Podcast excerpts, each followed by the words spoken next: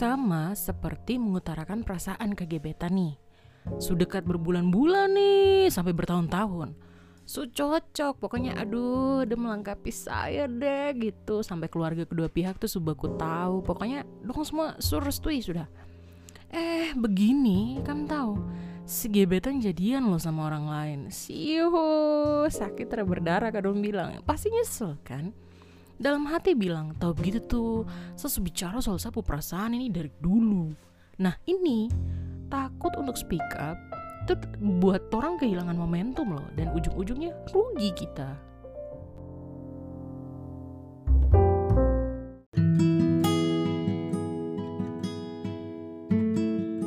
Selamat datang buat para pendengar setia podcast kita bersama Cerita Seru Jenny Karai Gimana nih nu normalnya teman-teman Jangan lupa selalu utamakan protokol kesehatan ya Ke mana pun kamu orang mau pergi Kabar terbaru nih yang Jenny Karai baca di koran kalau perkantoran dengan sirkulasi udara ruangan ber-AC itu punya peluang tinggi loh untuk menyebarkan virus koronce.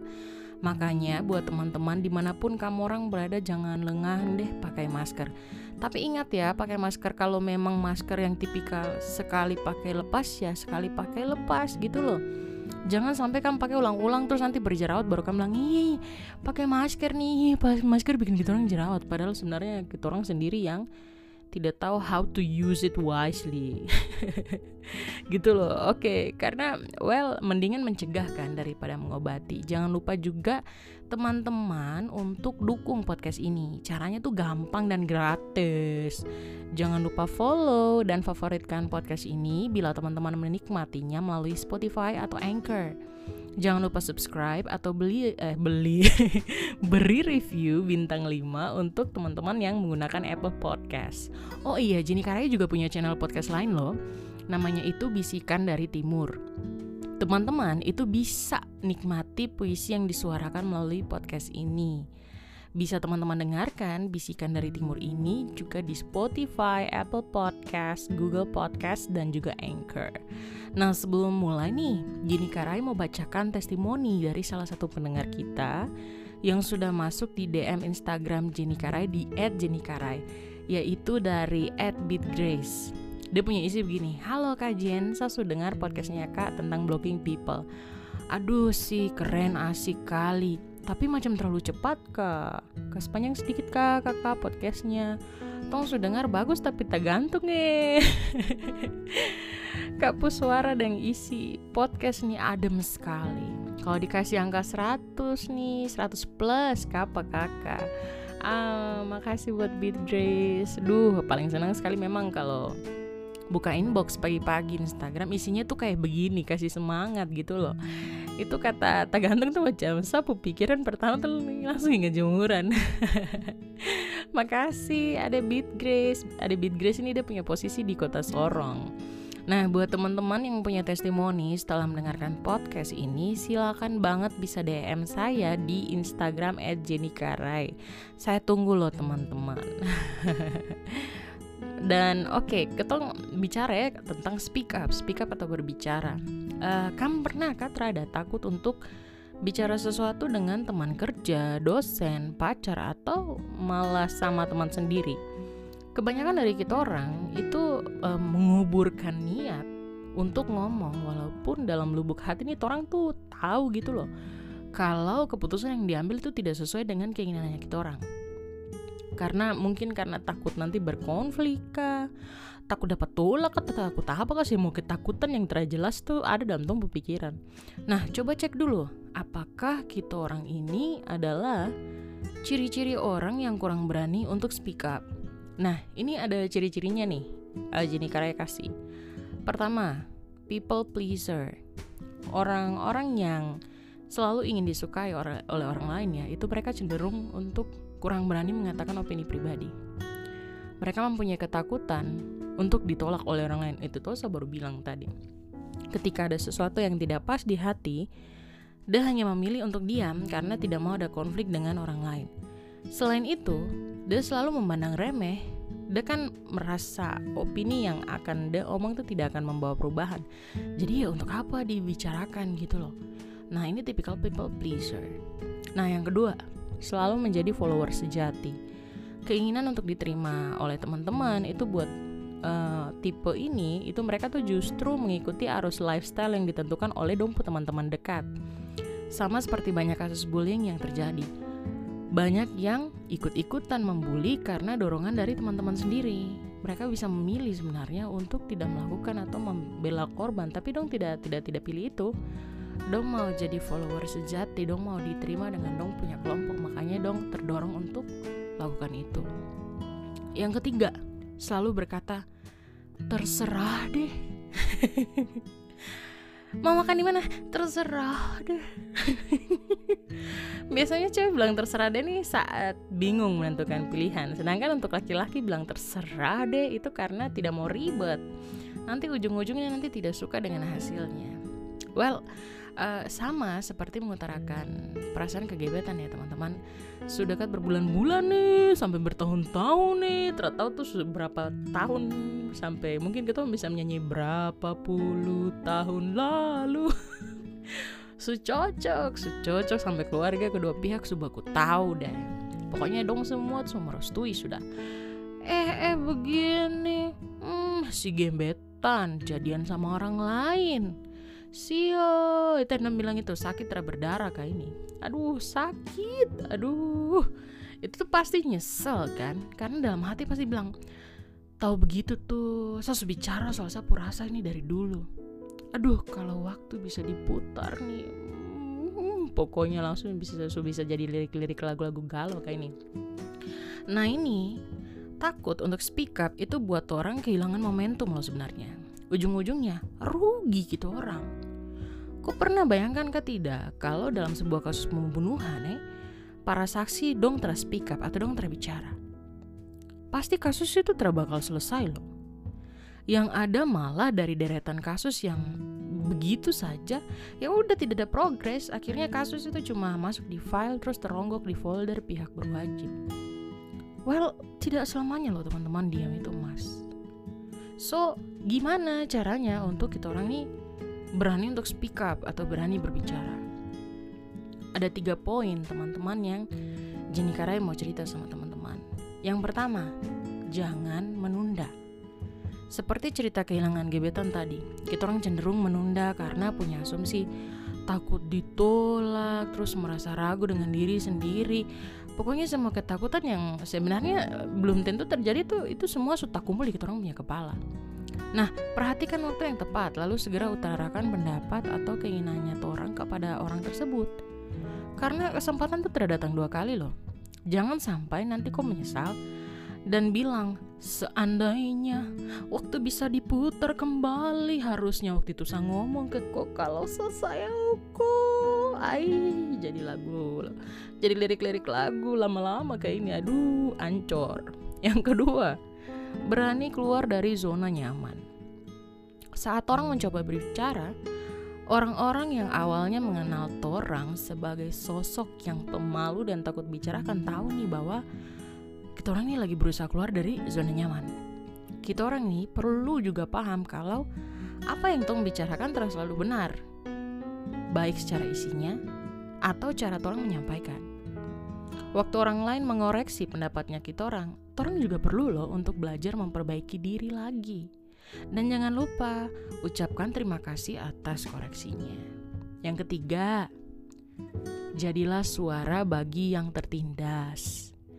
Biasanya terasa semua orang kan berani nih mengutarakan pendapat nih karena takut uh, duluan dengan penilaiannya orang. Aduh nanti dia bilang begini, aduh dan teman bilang begitu. Ay jangan-jangan nanti setelah saya bicara nanti dia mau berteman dengan saya. Aduh nanti ditolak saya lagi sama lu. Oh pokoknya aduh semua-semua yang seandai-seandainya dan jika-jika tuh muncul. Nah kenapa kita orang nih tidak menjadi suara bagi orang-orang yang tertindas? Saya kasih contoh. Waktu Tong punya teman ya tong tong punya teman laki-laki melecehkan perempuan dan keterang tahu bahwa itu kejadian itu perbuatan tidak benar. Terus kenapa aku kasih biar? Kenapa aku tidak bicara sama dia? Nah sama dengan kita orang para perempuan. Mendengarkan ketong punya teman yang cowok itu dilecehkan kenapa kita orang biarkan? Inilah yang dimaksud dengan jadilah suara bagi yang tertindas. Kamu tahu kata Rada? Kalau menahan pendapat itu bisa buat orang jadi stres.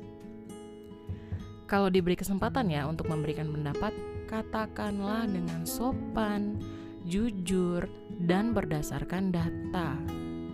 Sehingga orang juga tak akan dianggap tong kosong nyaring bunyinya. Ini saya punya ini ini kejadian ini. Sa, yang saya cerita ini selanjutnya adalah kejadian nyata dalam saya punya hidup.